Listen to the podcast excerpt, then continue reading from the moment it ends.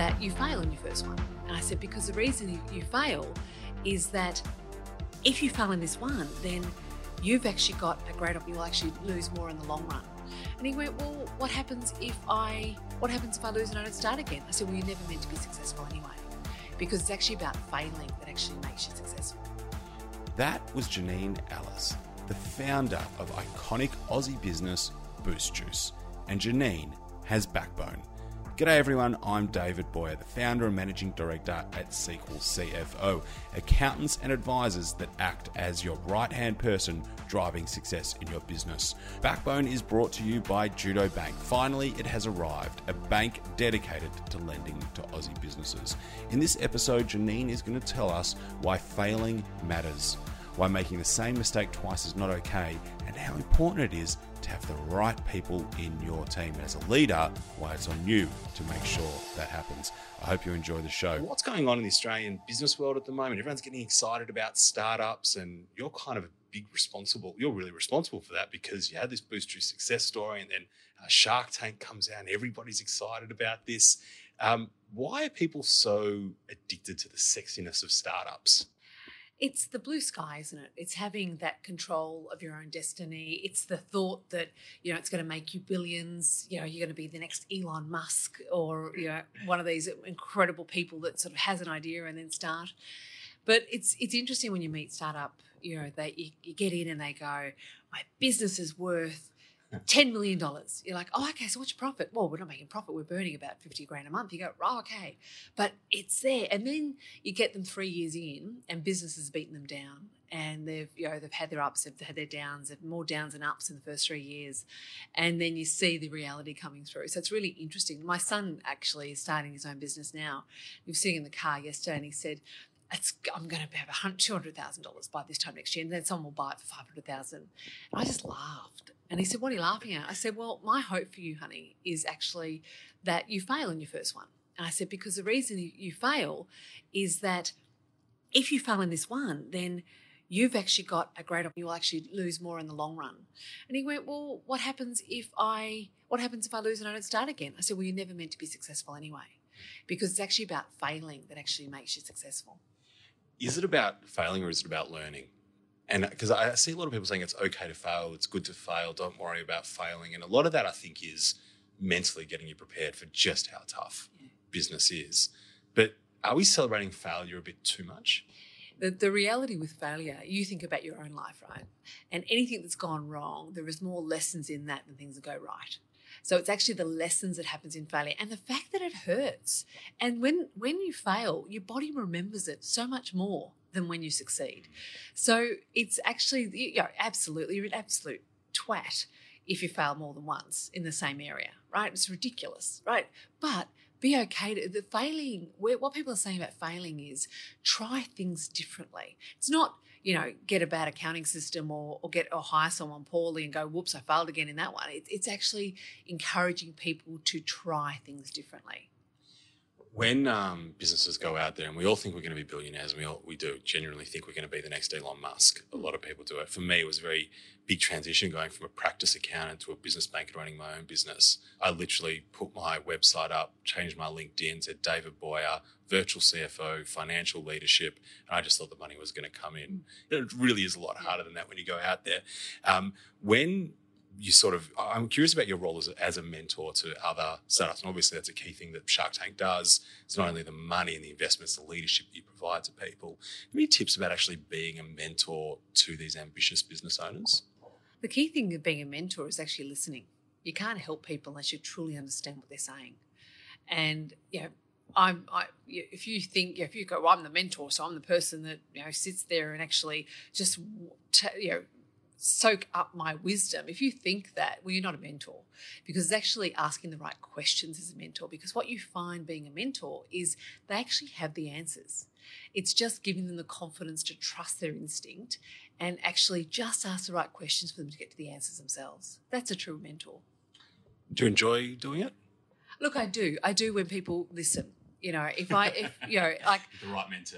Yeah, correct. You know, if I say to someone, "Look, I um, you know, if I give my time, which you know, I'm, you know, I've got kids and you know, busy life. If I give my time and I say to someone, "Look, I'm listening to what you're saying. Hey, I read a book and I think that would be a really good book for you to have. And you know, because I think you'd really it really help you with your business. And then next time I say I had that book, I haven't got to it, I would write them off because they're not listening.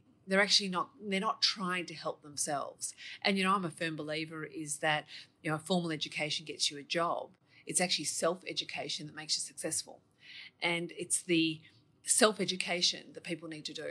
And you know, that's just how people are. What was the last thing you read that really made you say, wow? Ah, oh, gee, that's a really hard question. I, I can't remember. Um, uh, actually, probably, um, actually, probably the thing that I read recently that made me go wow was "Don't send ducks to eagle school." Wow. They're never going to soar. There you go. No, see, I said one. And the reason being is it was actually from a, in 1988 from a guy called John Rohn. And he basically was saying, and I agree with him completely, he said, you know, what makes someone come in at 6 a.m. in the morning and want to be their CEO and other people come in at 9 o'clock in the morning and what first thing they do is go get a coffee? You know, mysteries of the mind, right? What makes um, you know, someone want to be, you know, want to save the world and someone want to own the world, right? There is no rhyme nor reason. So the, the key for that is, is you have to put the right people in the right roles. You can't make a duck an eagle, right? A duck is a duck, right? You know, if, if you know, people go, let's motivate people. Well, if you motivate a loser, all you're getting is a motivated loser, right? so you you you actually have to make sure you look at your business and don't try and change people. People can only change themselves. But doesn't that, as a leader of a business or a group of people, you then have to accept there's a certain population in my group of people who are just losers, and I'm going to keep them because they're doing something but do you, do you really have to accept that, hey, you know what, we've got some non performers. That's the way it is. We all can't be superstars. Yeah. If you accept that, then that's the type of business you have. You'll have a business that's mediocrity. You'll have a business that is, you know, that people actually strive to that bar, which is a pretty low bar. So, are you not better to look at it as a team and go, I have a grand final I want to win? And the only way I win is every time I pass a ball to someone, they don't drop it. And if anyone's dropping the ball, well, they can't play on the team. So if you haven't got the philosophy of dropping off the bottom five to allow the space for guns to come into your business, well, then good luck with your business. I like that the rule of bottom five. I have a rule of bottom five as well. My friends give me a lot of a lot of heat for it. People who have wronged me in my life, I have a list of the bottom five, nice. and I, it's become a bit of a joke. So I end up forgiving everyone anyway. But it's important that bottom five that you, you always need to keep an eye out because it's weakest link theory, right? Yeah, and look, the other thing is, you know, there's not one of us can sit here and put hand on a heart and say we have been the nicest we possibly could and haven't really said or done something that isn't probably so nice. But I'm a firm believer you are the total sum of all the things you've done and not just one. And so, you know, I I look at some of the things that have happened to me in my life, and, and like all of them, you go, gee, there's some things that I prefer not to happen, but I wouldn't have changed anything because all the things that happens gives you resilience, gives you knowledge, gives you lessons, which actually makes you the person you are today. If you're not the person to axe the bottom five, you, you actually are a bit mediocre, but you want to level up. That's a tough, that's a really tough change. You almost need to become tougher as a business person yourself. How do you do that? Well, you, you get sick of being walked on you get you get uh, you, you, do as a leader. No one respects a leader. If you uh, if you're in a um, a team of people and that team of people look and there's some guns in that team, and that team sees you as a leader putting up with mediocrity or someone's continuing to let this team down, all you're doing is motivating the guns and they'll go somewhere else or they'll get demotivated. So what do you so you it's a no-brainer. Have you ever had something that you wanted to do, this really crazy ambition, just had absolutely no idea how to do it? Yeah, absolutely. It was called Boost. but did you want Boost to be this big empire, or did you sort of want to start this thing and see how it goes? And because then you went to really rapid expansion yeah. really quickly. Look, um, the the, you got to remember my level of knowledge of business was zero when I started Boost. I didn't know the difference between debit and credit, no idea. So I went in thinking that yes, we are going to expand, and yes, we're going to be big, and yes, that you know, hey, why why can't Boost be as big as a Nike? Why not? Why can't it be as big as you know McDonald's as a brand? You know, why not? And so I went into it completely naive. You know, if I said to someone who had been there before and said, Look, I'd really like to in four years go from zero to 150 stores, what do you think of that as an idea? He'd go, You're bloody mad. Right. And then I would have gone, Oh, then well, I better not do that because that's he he knows more than I do. So, mm. but by not having any glass ceiling or any um, barriers, then you just do it. And you know, every day you just find a way, and there's always a way. Let's talk about debits and credits. I'd love to say it's my favorite topic, but it's not. I, I don't like getting into the detail. We've got some great people in our business who are good at that. But let's talk about the importance of a finance person on your team. I read a great story about your first CFO that you hired who was basically a rock star and drove sports cars and can, I'd love to hear the story about hiring financial talent in the Boost growth story. Yeah. Look, I'm a firm believer that anyone who starts their own business should do their own accounts right? So, because there's nothing like handling every single piece of paper and paying every bill and paying and working it out. And I also find that I don't like to be in business to be naive and have to rely on everyone. I want to have enough knowledge to be dangerous. So when I started, I was when I started Boost, I did all my own accounts. So I actually got an expert in from an accounting firm and not accounting firm, a software company, and actually just got started and got someone to stand next to me and go, right, okay, let's let's show me how to bloody do it anyway, well, the business got to a point where I thought, okay, I need someone smarter than me to do this and, and get into it. And um, so I knew all my numbers. And so, you know, I hired this girl. She had long blonde hair. She drove a blue sports car. And um, she started, and she was a disaster. And it was only a disaster when I actually got an investor in that went, mate, your numbers aren't making sense. And she wasn't ripping me off. She just did not know what to do. And she just was out of her depth. And so I learned pretty quickly. So everything was a, mess. And I learned that you don't trust accountants because I got an accountant and he charged me 70 grand, which for me, I had, I was a tiny business and that was an enormous amount of money to fix it. And then went, well, I'm sorry, we can't fix it and just left me with the same mess. So it was, uh, so bloody Grant Thornton anyway. Um, back then, is they're probably good now. Anyway, so then you know, which you know, for a young business, they're just you know, you're just being ripped off.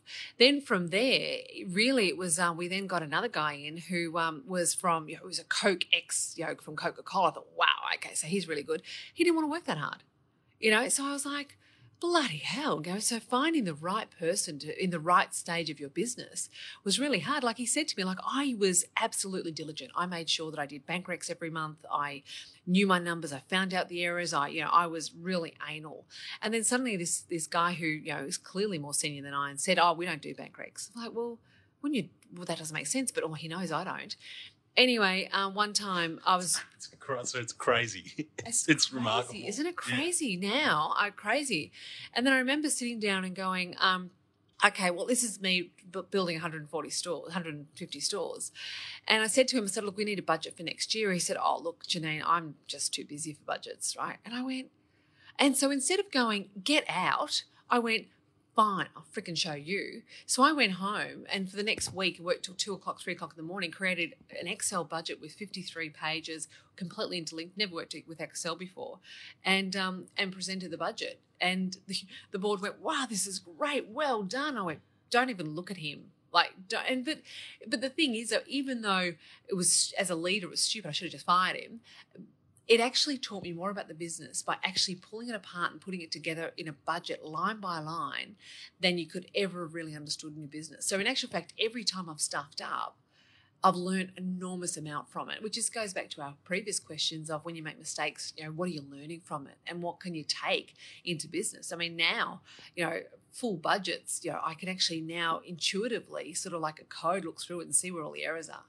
Do you think we watch the show a lot and everybody loves it. And everyone sort of the accountants laugh when people come up with crazy valuations, and we love it when you ask a question about numbers and they don't know it. Yeah. We're like, oh, we would have known that. We're better than you. We're, it makes us feel good about ourselves sometimes. No.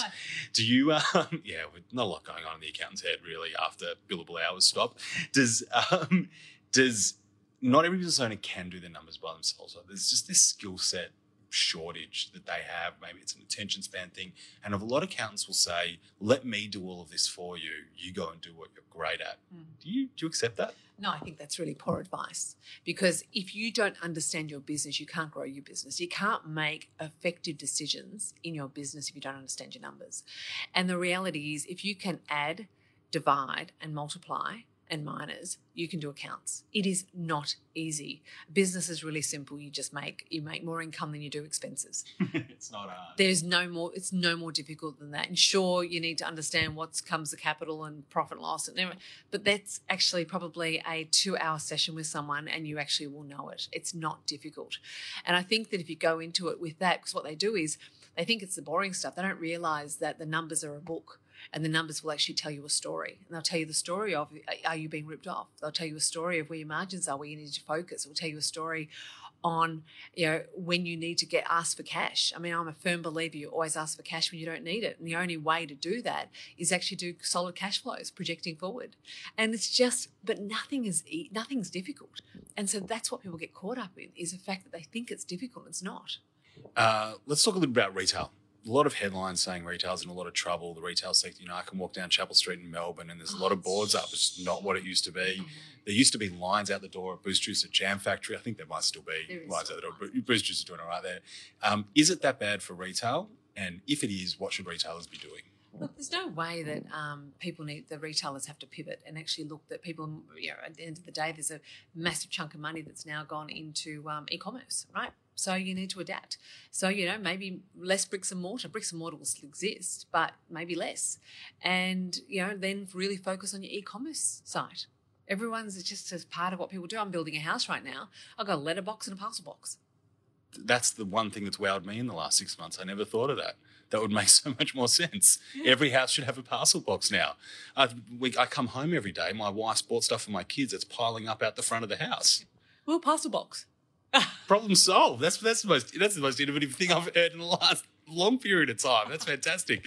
Jean, a lot of business owners out there are listening. Um, a lot of them are trying to level up that's a hard thing to do when you reach that first little vision that you have. Um, I interviewed Rod Drury last year. He said, you know, the good visionaries just keep coming up with a bigger mountain. Yeah. How, if that's not naturally your state, how do you do it? Look, I think that just if you if you have a curious mind, and that's the way it is, and if that's not who you are, that's okay. Find a partner who is you know the great teams are a combination of many different skills and you may not have that skill but that's okay. Find someone who has. At the end of the day is you know when you're getting advice from accountants make sure they have some business experience because quite often i'm a firm believer that accountants really has two roles in your life and that's asset protection and, and tax minimization and really that's their main role. You're starting to give them get advice on business advice check what experience they have in business